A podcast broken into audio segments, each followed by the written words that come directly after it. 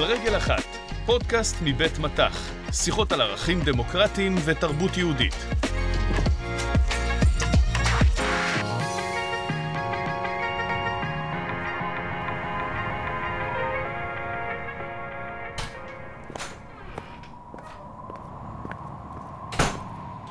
וואי, איזה קור. היי גל, מה קורה? היי תמר, מעולה. כולם הגיעו? כן, באו מלא. מה עושים היום בפעולה? אמרתם שתהיה הפתעה. ככה לעשות ספוילר? לא סתם זאת הפתעה. נו, לא יעבוד, תמר. יאללה, תכניסי את כולם פנימה.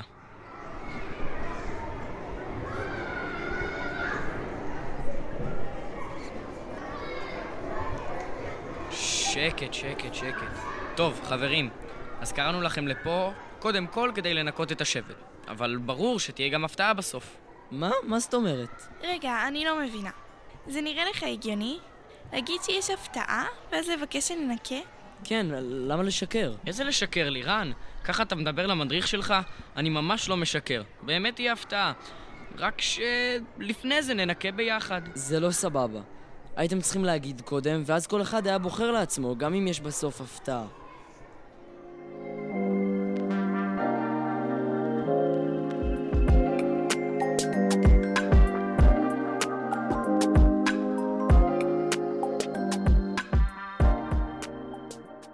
אני לא מבין למה זה כל כך מפריע לי שאמרו לי ששיקרתי.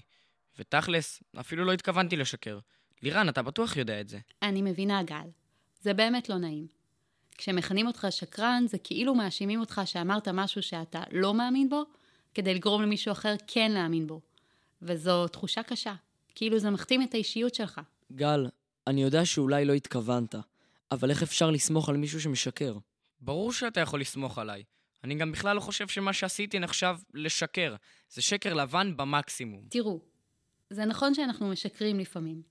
במקרים מסוימים נעדיף אולי להסתיר את האמת, או לשקר שקר לבן, כדי לא לפגוע, או כדי להיות מנומסים, או מכל מיני סיבות. כן, אבל אם זה בסדר לשקר, אז איך בכלל יודעים מה אמיתי ומה לא? כל אחד יכול פשוט להבטיח הפתעה ואז להגיד לי לנקות במקום זה. נניח שבאמת כולם היו עושים את זה. אז בפעם הראשונה תיפול בפח, בפעם השנייה יכול להיות ששוב תיפול, אבל מה בפעם השלישית? טוב, מתישהו הייתי מבין את הקטע ומפסיק לבוא, ברור. אז אתם רואים מה קורה כשצד אחד לא בדיוק אומר את האמת? בסופו של דבר, הצד השני מפסיק להאמין לו ולשתף איתו פעולה. ככה, שום דבר כבר לא יכול להתקיים. טוב, השקר הלבן הזה הסתבך יותר ממה שהתכוונתי. מה עושים? קל, עכשיו שאלת את השאלה הכי חשובה אולי. והאמת היא כל כך חשובה, שלא רק אתם מתמודדים איתה. היא מעסיקה את האנושות כבר המון המון שנים. איריס, עוד פעם את מחזירה אותנו לתנ"ך? לא, לא, לא לתנ"ך. אני מציעה לחזור רק 200 שנים. למישהו בשם עמנואל קאנט. עמנואל קאנט היה פילוסוף, והוא התייחס בין השאר לשאלה מה זה אומר לחיות חיים מוסריים. מה ההתנהגות הרצויה או הטובה לבני האדם. אוקיי, ומה הוא אמר? קאנט טען שחייבים להיות כללים ברורים שמנחים את כולם איך להתנהג. מין מערכת חוקים כזאת שחלה על כולם. והוא עודד לחשוב מה היה קורה אילו החוקים האלה לא היו חלים על כולם. מה, נגיד, אם היה מותר לכל אחד פשוט לשקר מתי שהוא רוצה? או שהיה מותר לגנוב, או להבטיח הבטחות ולא לקיים? בדיוק, אלה ממש דוגמאות שגם עמנואל קאנט בעצמו נתן. הדברים האלה יכולים לקרות בין חברים, כמו שקרה קצת ביניכם, אבל גם ברמה גבוהה יותר. תתארו לכם שזה היה בסדר שבנקים יגנבו ללקוחות שלהם את הכסף, או שחוקרים באוניברסיטה ישקרו בנוגע למחקרים שלהם. או שחברה שמוכרת ציוד רפואי תבטיח ללקוחות שלה הבטחות בנוגע לאספקה של הציוד, ולא תקיים. טוב, זה כבר באמת מצב קיצוני. לא יהיה אפשר לסמוך ככה על אף אחד. זה ממש יפרק את החברה. קצת כמו מה שאמרתי קודם. גל, אתה צודק. זו בדיוק הסיבה שהאמת כל כך מהותית לחיים בחברה מתוקנת. בלי האמת, פשוט אי אפשר להיות ביחד ולעבוד על דברים משותפים. עמנואל קאנט הוא לא היחיד שחשב על האמת. גם בתרבות היהודית, אמירת האמת היא ערך חשוב מאוד. הרב שמשון רפאל הירש היה רב פורץ דרך בגרמניה במאה ה-19, ושילב בין היהדות לעולם המודרני. הוא כתב שהאמת מחזיקה את העולם. כלומר, האמת היא מה שמאפשר את הקיום של העולם. זה נשמע לכם אולי מוכר? אה, זה, זה קצת דומה למשנה שלמדנו בכיתה, על שלושה דברים העולם עומד. אני זוכר כי נתנו לנו לבחור שלושה דברים שלדעתנו מחזיקים את העולם. ממש ככה. יש שתי משניות במסכת אבות ששואלות מהם שלושת הדברים הללו שמחזיקים את העולם.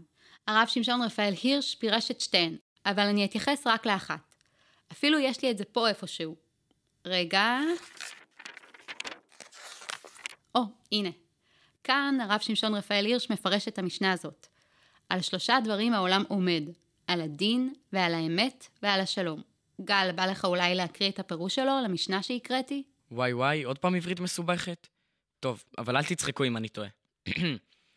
תלו את האמת מהכרת האדם ודיבורו, כך שהאמת לא תוכר עוד, לא תלומד עוד, לא תדובר עוד, ונשאלתם את העולם מקיומו. מה קראתי עכשיו? נראה לי דווקא שהבנתי.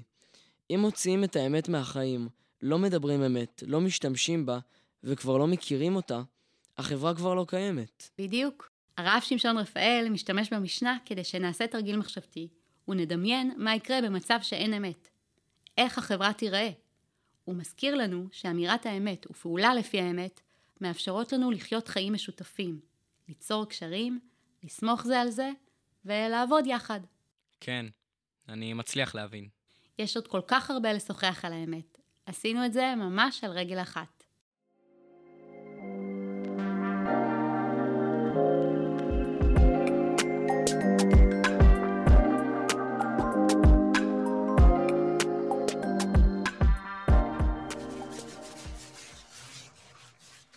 לסיים את הצד הזה וגמרנו.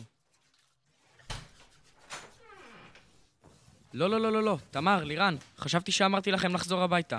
אני עושה את הניקיונות לבד. אז לבד זה לבד. משהו מרגיש לא בסדר בלעזוב אותך ככה לבד. בחושך, עם כל הלכלוך המאיים הזה. אנחנו יודעים שאתה קצת מפחד. ממש מצחיק.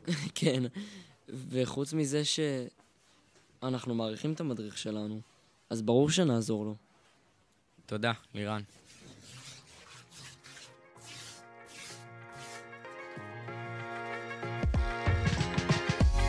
תודה רבה שהאזנתם לנו, מקווים שנהנתם.